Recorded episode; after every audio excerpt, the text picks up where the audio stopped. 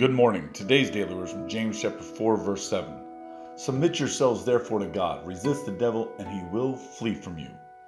So many times we hear this preached that of course we need to pay attention that we need to submit ourselves to God.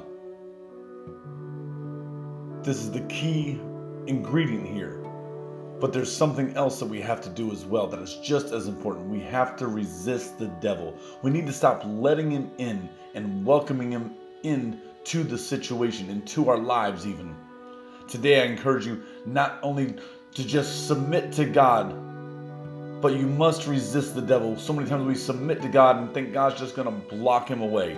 We have to do our part and resist the things of the devil. We have to resist the devil so that he has no place in our lives. Remember that Jesus loves you, so do I. Share the word of God with someone today. God bless you.